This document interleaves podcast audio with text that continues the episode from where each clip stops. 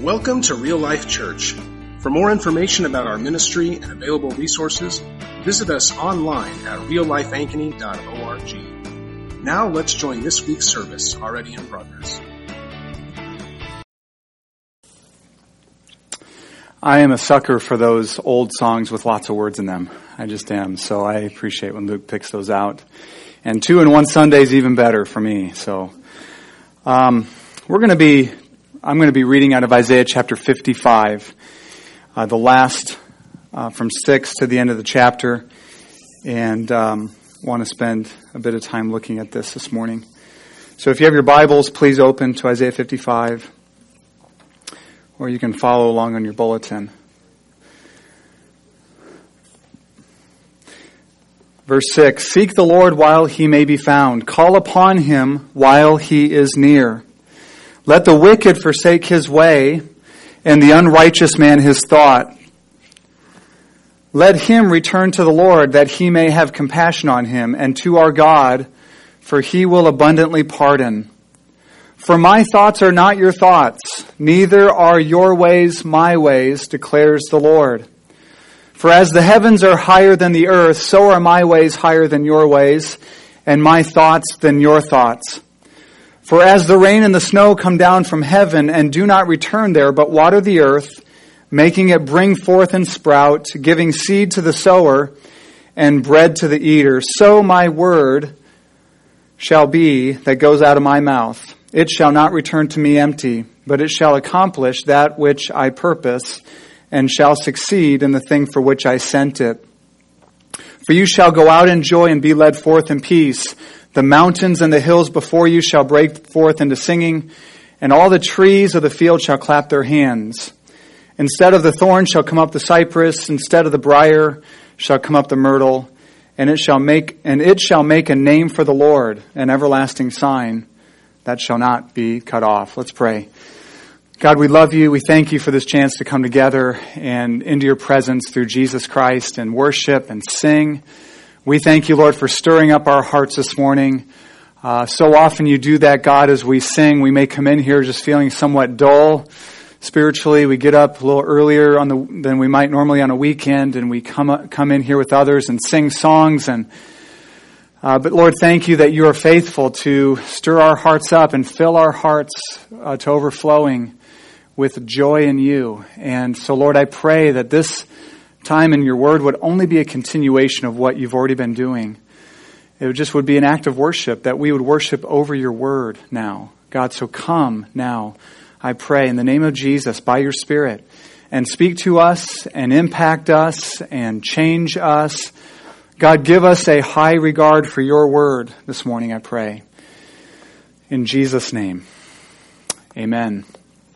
There's an old cliche, no doubt you've heard it before that talk is cheap.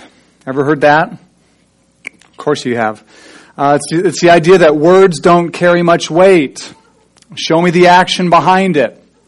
And if you've ever uh, been with somebody or encountered somebody who gives you their word and doesn't follow up from what they say, then you know that in a sense this is true. If someone's a good talker but never follows through, then talk for that person is cheap. It's like, show me some action. However, this, this cliche does not apply to God. It applies almost universally. I mean, all, all of us say things that we sometimes can't back up or we have before. But with God, this cliche is totally false. And precisely because God's words are living and active and breathing and powerful. And also because when God speaks, He makes sure to perform what He speaks. He doesn't speak and then hope that things work out so that what He says comes to pass. Doesn't, doesn't hope that all these other circumstances and situations actually line up like He hopes they will, like we do. No, no, God speaks and then He makes sure that what He says comes to pass. The Bible itself, being God's Word, speaks highly of God's Word, obviously, right? And this morning, my aim is that. And we are Christians, right? And we at least would say that we value God's Word highly. This morning, I want to encourage you and challenge you. And I want to speak God's word in such a way that when you leave here, and even while you're here this morning, you would feel this esteem for God's word elevate and increase in your life. God's word, the Bible, speaks very highly of God's words. It, it, does this in both the Old Testament and the New, from Genesis to Revelation. We get this idea that God thinks of His words very highly, and we should too. For instance, in Numbers chapter 23, this is, I'm just going to give you a few instances. Numbers 23:19 says, "God is not a man that he should lie, nor is he the son of man that he should change his mind. Does he speak and will he not do what he says?" Of course he will. The Psalms all over the place give us this idea, this, this sense that God values his word very highly, but one example that I think is about as good as it can get is Psalm 119 verse 160 that says, the sum of your word, O God, is truth. And then of course Jesus, skipping forward to the New Testament, in the desert when he's being tempted by the devil in Matthew chapter 4, the devil comes to him and tempts him to turn bread into, excuse me, to turn a stone into bread as he's fasting and had been fasted for 40 days. And Jesus, using the word, says, Man does not live by bread alone, but by every word that proceeds from the mouth of God. And we don't need to turn any further than the book of Isaiah, and we don't need to turn any further than these chapters we've been covering the last several weeks. Isaiah's cha- chapters 40 to 55, we're going through the end of the book, but chapter 40 to 55 um, are, are chapters written specifically to Jewish exiles in Babylon. And bracketing this amazing section of scripture, Isaiah 40 to 55, we see two of the most extraordinary statements of God's word in all the Bible. First in Isaiah 40 verse 8, you guys have heard this before, probably. It says, Where the, though the grass withers and the flower fades, the word of our Lord endures forever. And then here in Isaiah 55 says this, My word shall not, God's word will not return to him empty, but it will go forth and it will accomplish what it was sent to accomplish. These are two of the most often quoted Bible verses referring to God's Word in the Bible, and they're meant to give us comfort and they were spoken to the Jewish exiles to give them comfort.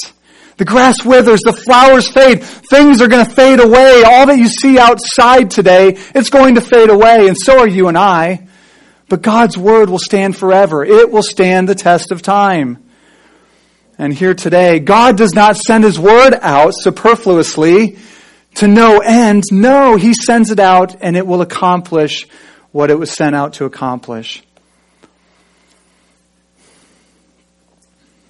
So we should, since the Bible itself commends a high esteem for God's words, we should highly esteem God's word and God's words as well. And not just in some passive way, like, well, Christians, this is what Christians believe. They believe that this book is God's word, and so we're going to go on our merry way and have good doctrine about what the Bible is. No, it should it should heavily impact us. It should, the, the truth that th- these are God's words should land on us as a weighty thing. That when we open up this book, we are, God Himself is addressing us as human beings made in His image. So, we should value highly God's words. We should value highly God's word given to us in the scriptures. So this morning I want to give you three reasons why we should highly esteem God's word. The first is that by his word God comes near to us. By his word God comes near to us. First we see in this text that there is this massive separation between God and man. I want you to see this connection between verses 6 and 7 and 8 and 9, and then how that connects to verse 10 and 11. This is important to see because in our world, secular humanism te- wants to remove this massive separation between God and man.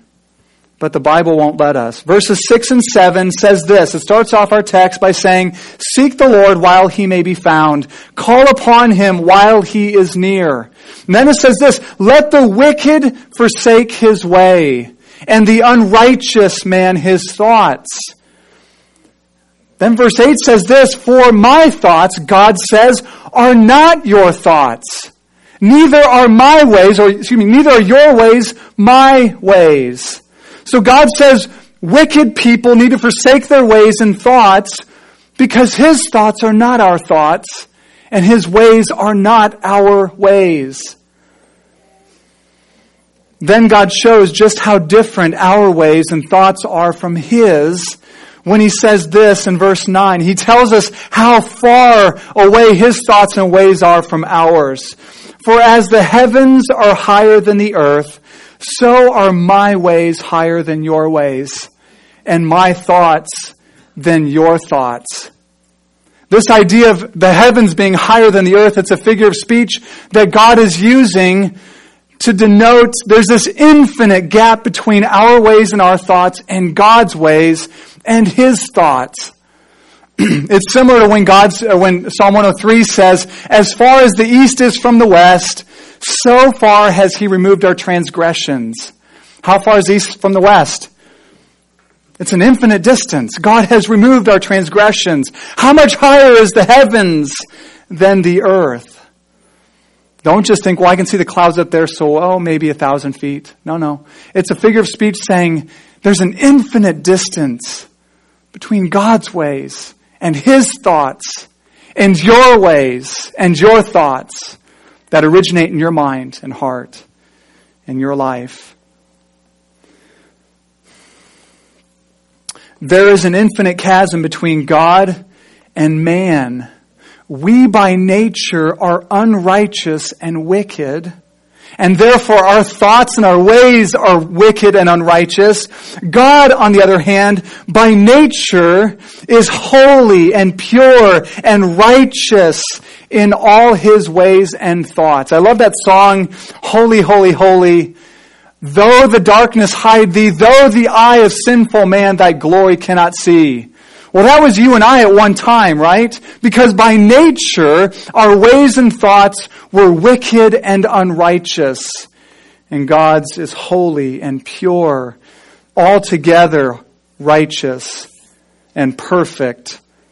And therefore, there is this infinite chasm between God and man. And we need to know this and we need to hear this because in our culture, in our day and age right now, I remember hearing David Wells, who's a theologian, wrote a book called um, Above All Earthly Powers. And he says the, there's a new religion in America, and it's that everybody has their own religion. Whatever they think about God is true for them. And of course, that's, that's just Oprah religion, right? God is close to me and I'm close to Him and everything's okay and there's no distance. There's no chasm between God and us, between God and man. Well, the Bible says that there is. And it's an infinite chasm. So what are we to do? Is there any hope? Yes, there is. There's great hope. Because as we keep reading, we see this connection. Verse 10 says this, For as the rain and snow come down from heaven and water the earth, Verse 11, so shall my word that goes out of my mouth.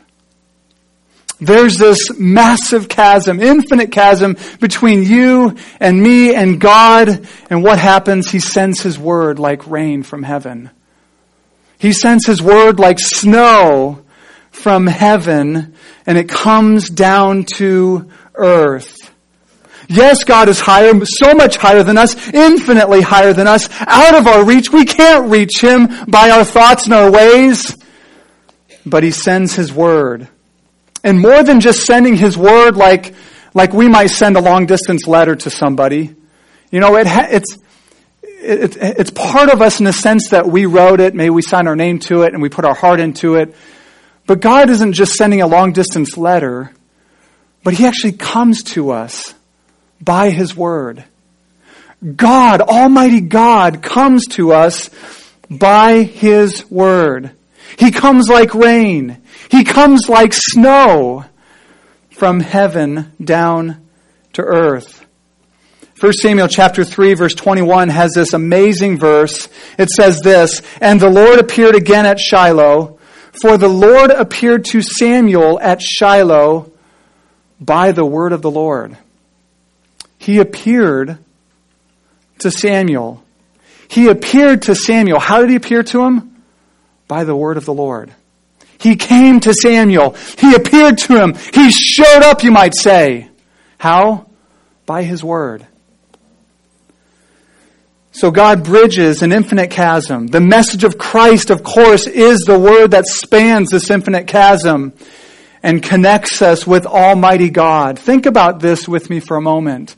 When you and I open up God's Word, when we open up the Bible, and I would say anywhere in the Bible, of course, we, it might seem easier to connect with God in, say, the book of John than in the book of Leviticus, but it's all God's words. When we open up the Bible, God Himself, because this is the God breathed scripture, God Himself not only speaks to us, but comes to us. When you sit under the preaching of God's Word, and as we seek to communicate God's Word clearly and accurately and in the power of the Holy Spirit, God comes to you and I. So the first reason why we should highly esteem God's Word is because God comes near by His Word. You might say God comes down by His Word. One thing we pray for often in our uh, monthly prayer meetings together is that we just we pray for revival. We pray that God would come and visit this church and this city and His church here.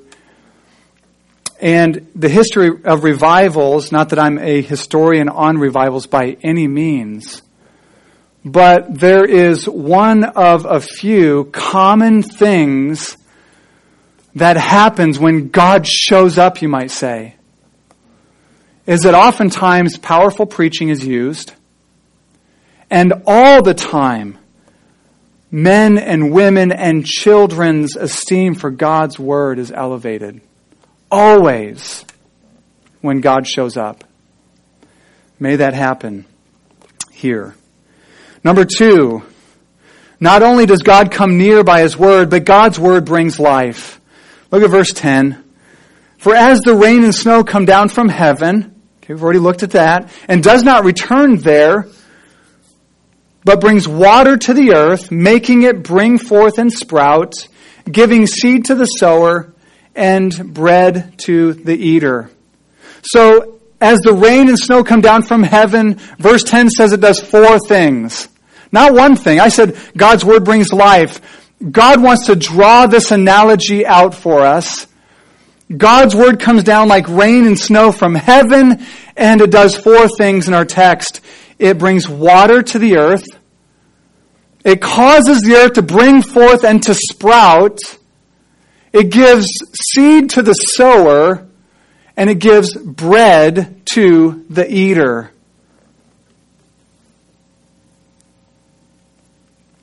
God draws this analogy out. I think it's amazing that God, He could just say, uh, My word will water the earth.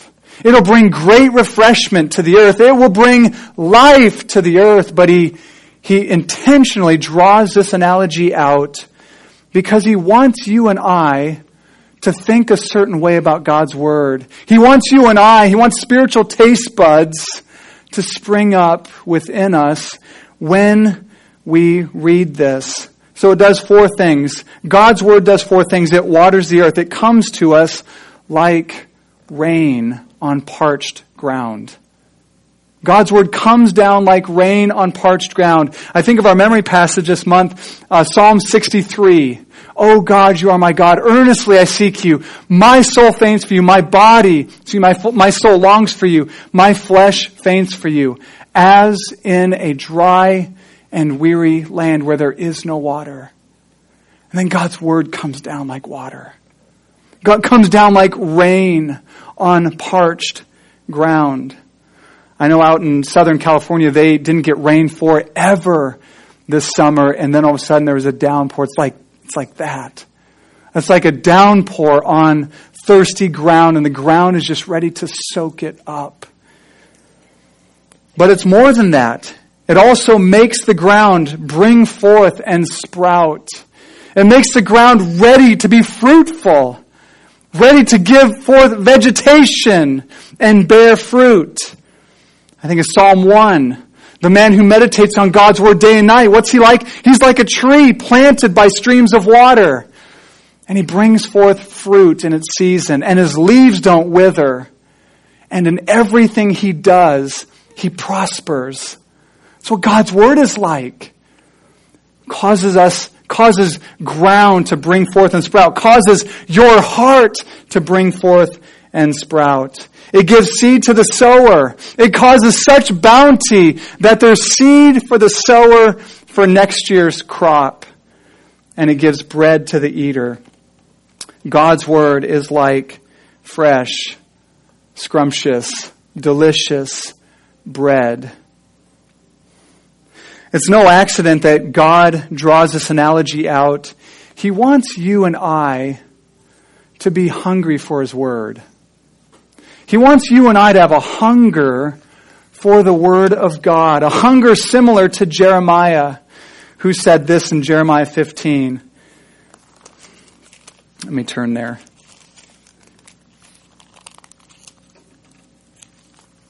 Jeremiah 15, 16. Your words were found and I ate them. And your words became to me a joy and the delight of my heart. He wants His words to be something that we long for, something that we can't get enough of. Like David who said this in Psalm 19 regarding God's words, more to be desired are they than fine gold, excuse me, than gold. Even much fine gold, sweeter also than honey and drippings of the honeycomb. Let me ask you a question. When you think of God's word, being like delicious bread. Do you see it that way? When you think of, because as Christians we think, well, we probably should read, read God's Word, right? We probably should open up the Bible and read it. But oftentimes it seems like more of a chore and more of a dry duty than something like, I'm going to get some fresh bread today. I'm going right now to fill my soul with fresh spiritual bread. Do you see it that way? God would have that you would see, God would have you see it that way. That His Word would be so sweet to you. When we gather on Sundays and we sit into the preaching, it'd be sweet to you to hear it. But also when you're at home by yourself, that you'd open up God's Word and receive the nourishment and the joy and the freshness of God's Word like fresh bread to the eater. Oh, that we would be a Bible saturated people who see God's Word this way. It's my prayer for myself. It's my prayer for, for you. It's my prayer for us as a church. It was said of John, John Bunyan, the guy he wrote uh, Pilgrim's Progress. That's what he's noted for writing. He, it was said of him that if you pricked him with a pin, he would bleed the Bible. He was so, he meditated on, meditated on God's Word. He read God's Word. He prayed over God's Word. He spoke God's Word. He, he just was so full of God's Word. The fruit bearing potential of those who will fill their minds and hearts with God's Word are limitless.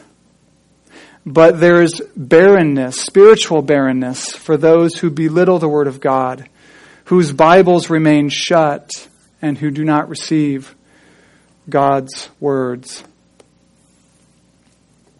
If there's one thing, if there's one thing that I long for and pray for as much as anything for us as a church is that we'd be men, women, families, and a church that loves the Spirit inspired scriptures. And I deliberately said Spirit inspired scriptures Because I'm not, in any way, I don't want to give any impression I'm pitting the Holy Spirit against the, the Bible. There's no category for that in the Bible, and there isn't in my mind either. That we would love what God the Holy Spirit says through the Bible. Number three, the reason why we should highly esteem God's Word is because the Word of God is triumphant. It's victorious. Verse 11, as the rain and snow come down from heaven, I'm repeating verse 10, and does not return there, but waters the earth, making it bring forth and sprout, giving seed to the sower and bread to the eater.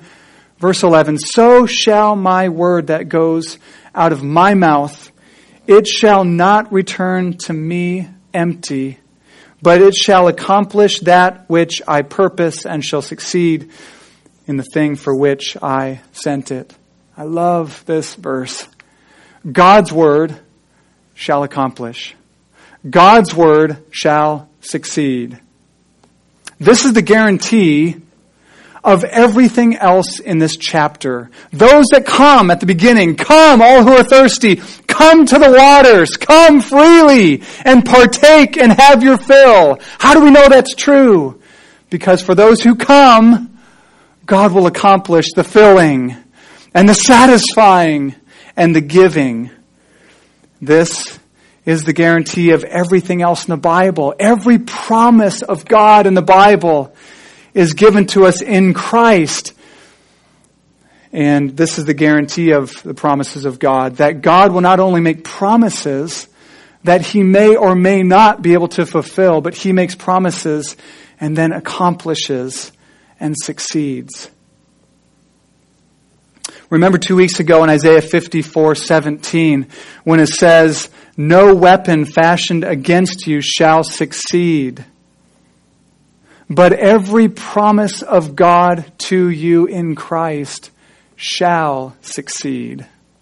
God's word that goes out of His mouth, God's word that comes to us through the scriptures, it comes to us and it will not return to Him empty, but it will accomplish what He purposes it to accomplish and it will succeed in what it was sent to, to succeed in.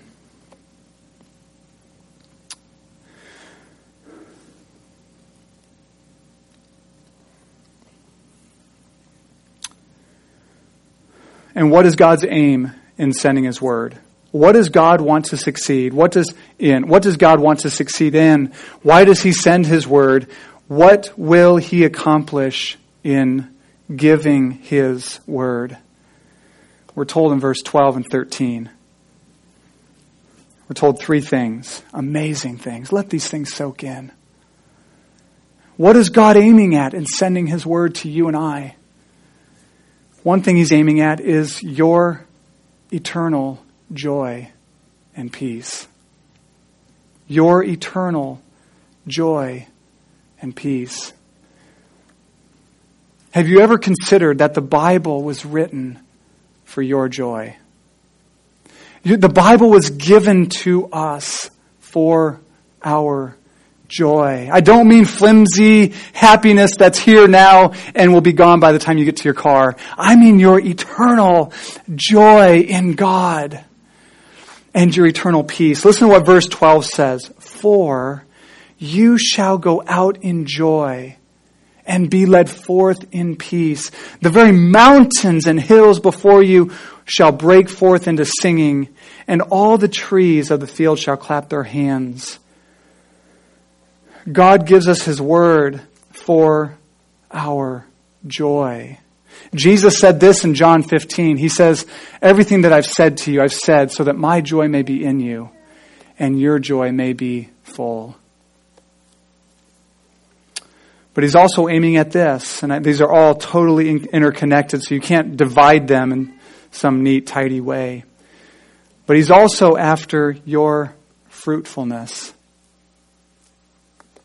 He's also after your fruitfulness. The beginning of verse 13 says, Instead of the thorn shall come up the cypress, instead of the brier shall come up the myrtle. Instead of barrenness, instead of thorn infested hearts and lives, our lives are meant to bear fruit. They're to be like luscious green gardens that are bearing fruit through God's Word. And the third thing God wants to accomplish, which I think encompasses the other two, is that God wants to make a name for Himself. God wants to make a name for Himself. The end of verse 13 says, And it shall make a name for the Lord. What's it? It's the same thing that it is talking about in verse 11 when it says, when God says, it shall not return to me empty, but it shall go out and accomplish that which I purpose and shall succeed in the thing for which I sent it. And it, God's word, shall make a name for the Lord. God's word is going out to God's people and making a name for him as it transforms us into joyful, holy, fruitful people. Amen? As we are becoming more and more like Christ, transformed as the Holy Spirit of God takes this word and plants it in our heart, brands it upon our soul, takes out the old, puts in the new, and we become more like Christ. What is God doing? He's making a name for himself. When our lives declare with our words and our actions how glorious God is through a changed life. The Word, God's Word, with its life creating, joy producing, fruit bearing work, is making a name for the Lord. The joy of His people who hear and believe His Word and rejoice in the God who speaks, and the fruit bearing holiness of God's happy people make a name for God in the world and into eternity.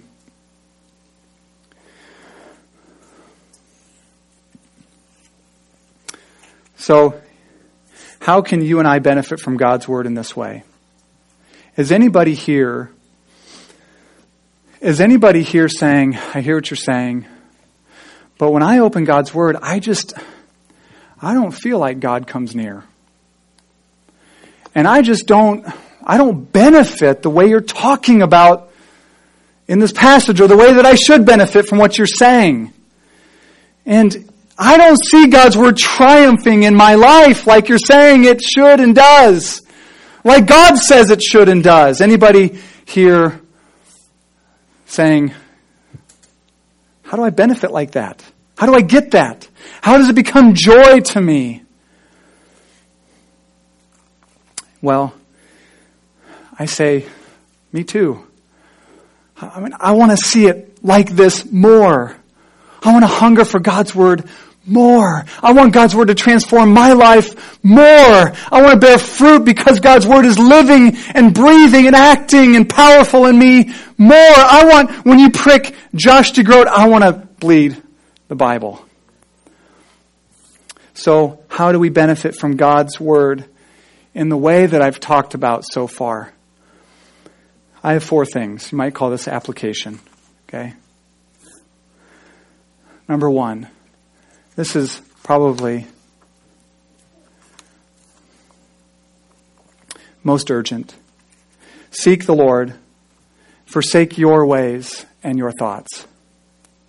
Forsake your ways and your thoughts. It's the most natural thing in all the world to think that our thoughts and our ways are right. Right? It's the most, let me say it again, it's the most natural thing. Now, I'm not saying supernatural, I'm saying natural thing, natural man, okay? It's the most natural thing in all the world to think that our thoughts and our ways are right.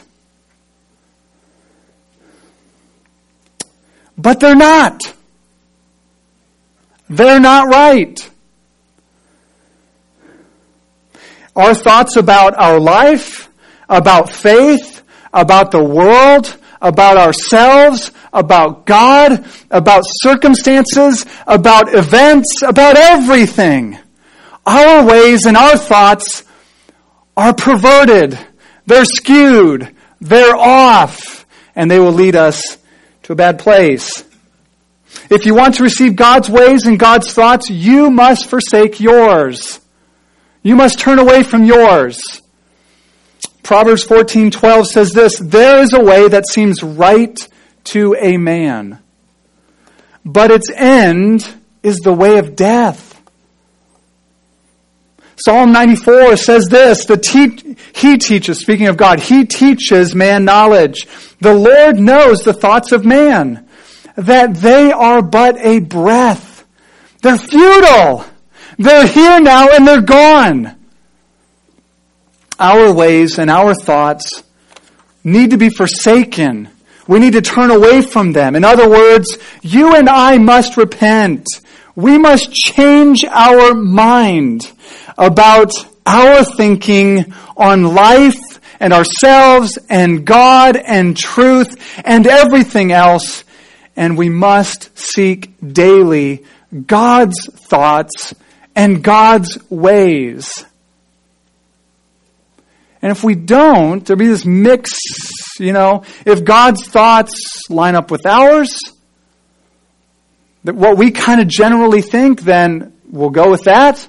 If it doesn't, well, I don't know if I like that, we'll go with something else ourselves.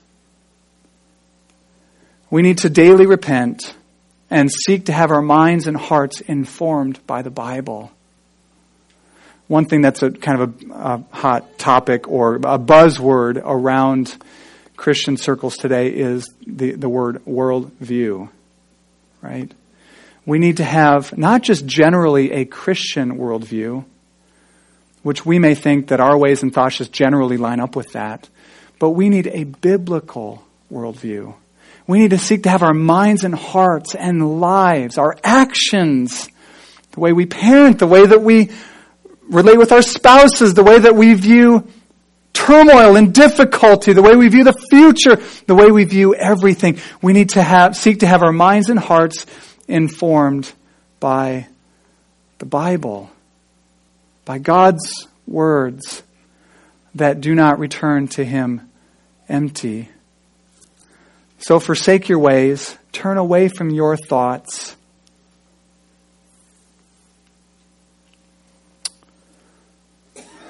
I want to be careful here, but I would even say our spiritual intuitions, okay? God has given us Holy Spirit who gives gifts. Amen. Let's use them powerfully. Let's use them. But let's allow our spiritual inclinations and intuitions and thoughts that come to our mind, they need to be deeply informed by the Bible or they can quickly whisk us away. So say with me in your heart, in your mind right now, today, I need God's thoughts filling my mind. I need God's ways directing my path. A theologian from many, many years ago, hundreds of years ago, came up with this phrase. We need to think God's thoughts after Him. We have God's thoughts, we have God's words here. Is there anything, if what I've said about God's Word is true, and at least just reasonably you agree with me, is there anything that would be more worthy of our time than putting other things aside, putting down, you know, the smartphone, the iPad, the computer, the surfing, turning off the television, and opening up God's Word and having our minds and hearts informed by the scriptures. I remember reading a poll, and it's probably outdated now. Uh, it might be better, it might be worse, I don't know, but it was, it was stunning. At least just give us an idea of where things were and probably generally where things are at. But the amount of time professing born again believers said they read their Bibles compared to how much time they watched television. It's breathtaking breathtaking. Like 30 minutes a week in the Bible and hours in front of the television. And to think that doesn't do something to our minds and to our hearts is folly, it's foolishness. We need to turn away from our thoughts and our ways. And we need to turn to God's thoughts and ways. The second thing we need to do is we need to change the way we think about Bible reading. And I touched on this earlier, but we need to read the Bible with a renewed mind. Repentance means to change the way you think about something. And today, if you leave today changing the way you're thinking about the Bible, let's say amen to that. Okay? When you open up the Bible, and if it helps to write it down on a note card and put it like where you're going to be reading in the Bible next or something, do that. But when you open up the Bible, say, God is coming to me through His Word. His aim is my joy in Him. His aim is that I would be fruitful and bear fruit through a transformed life. He is sending rain to refresh right now. He is giving rain to cause life to sprout. And He's giving fresh bread to nourish as I open up this book. Remember what Jesus said in the desert while being tempted. Man does not live by bread alone but by every word that proceeds from the mouth of God. I wonder how different that mindset is from what our mindset normally is when we open up the Bible. I don't know about you, but like at the beginning of the year, I'm always like, okay, I'm going to read through the Bible in a year. And there are different times throughout the year I have to like do this check, and it's many times, okay? I'm just I'm, just, I'm admitting my fault here. There are many times throughout the year where I just have to say, okay, wait a second. This is not about checking a box, saying, I did my Bible reading today. Right? Are you with me?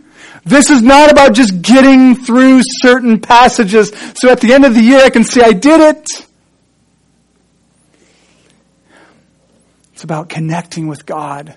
It's about His Word that comes out of His mouth and doesn't return to Him empty, but it does something in our lives.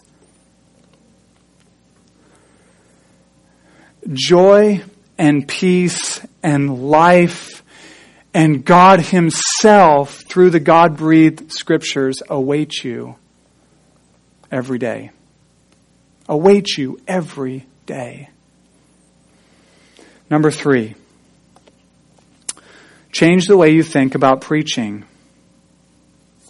In our digital age with thousands of images on our smartphones, iPads, televisions that we see daily, people generally don't have a lot of patience and, toler- and tolerance for Bible teaching.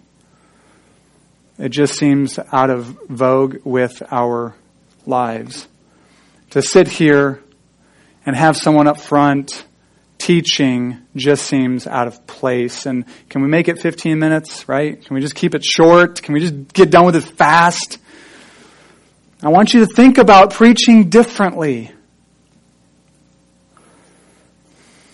What if you came every Sunday to church thinking this? We're going to worship today. We're going to lift up our voices and praise Him. And then we're going to sit down and someone's going to get up and teach us. But when they teach us,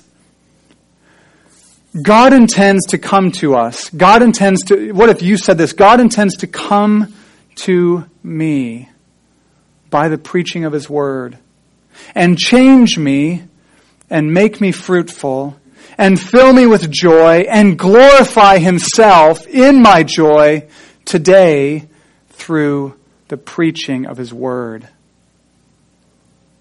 And you're like, that sounds great! But what if along with this your preacher said this, my aim is to do that while I'm saying it. That's my aim when I preach. I don't want to give you some tips that might help you for a day or two. My aim is that you, is that God Himself would impact you as we're gathered here together. It was said of uh, J.I. Packer, he, um, he's old now, but when he was young and in college, he went to a church that was pastored by a guy named Martyn Lloyd-Jones, and he sat under his preaching. And he said the preaching of Martyn Lloyd-Jones came to him like an electric current. It was so powerful. It was like being electrocuted by something, except in a good way. My desire is that God's preaching here, and pray that it would be, would be like that. That it would be powerful, it'd be living and active, that you would be impacted deeply. It would come like an electric current to you.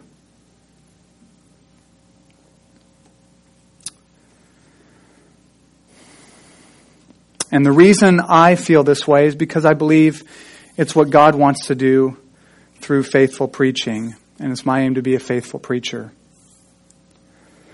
My aim in preaching is your joy, your eternal joy, a strong, robust, weighty joy in the living God who speaks to us.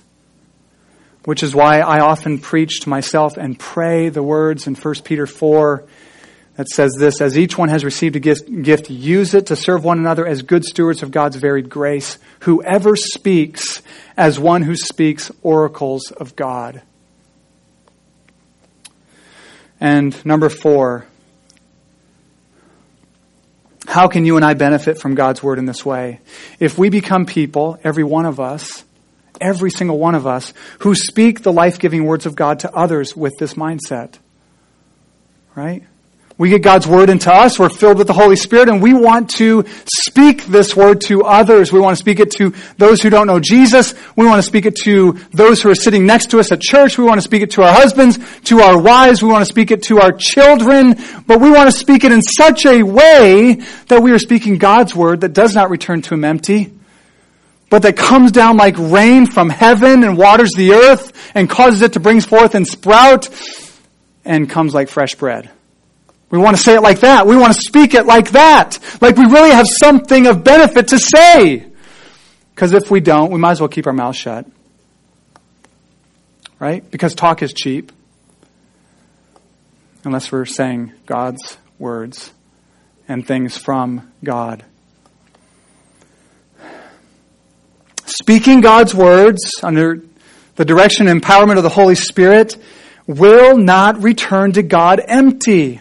Now, some may say, it seems like it's coming up empty, though. Parents, I hear you. I have five kids. Sometimes it seems like it's coming up empty, but it won't. God's word says that it won't in sharing Christ with unbelievers. Some of you have been talking to your neighbor for a long time or a friend or a brother or sister, blood brother or sister who does not know Christ. And you're saying it, it feels like it's not making an impact. And I hear you. Sometimes it can be incredibly frustrating and discouraging to speak the gospel to some. You think it's the greatest news in the world, and people seem utterly disinterested or worse. Luke and I have been going down to Bethel Mission for five years now. There, there are times we have, and Jason's been going with us too. We have an amazing time down there. Men respond to the gospel. They love the worship. But I'm telling you, there are times it's like there's a brass wall between those of us up front, Luke leading worship, me speaking, and the rest of the guys there. It's like nothing gets through. Right? But God's word says, His words are like rain that come down from heaven. And it doesn't return to heaven. And the same way, God's words will not return void.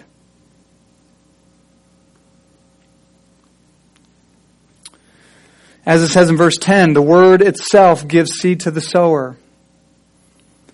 It gives seed to you and I as sowers of God's word to scatter. Wherever we go, just scattering a truth, scattering a verse, scattering a word, scattering the gospel. And 1 Corinthians 15, 58 says, Since our work in the Lord is not in vain, it's not empty. Every time we open our mouths to encourage, to exhort, to teach, to build up, whether it be at church or over the backyard fence, seed is being spread and rain is coming down and it won't return empty. And we are called to walk by faith and not by sight, right? We're called to do these things in faith that God, in due time, will act and His Word will succeed. It will accomplish what He intended for it to accomplish through you and I speaking His Word faithfully to those around us, whether it be Christian or unchristian or non Christian people. Let's pray. Father, thank you so much that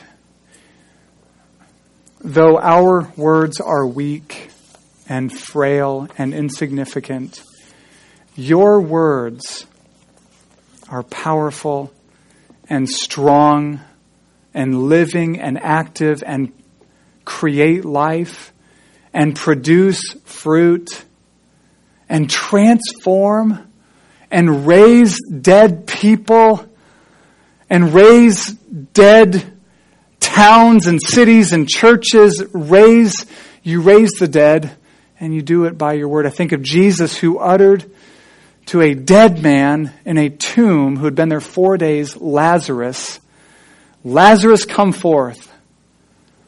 And that's what you do, God, is by your word, you create life. And it will not return to you empty.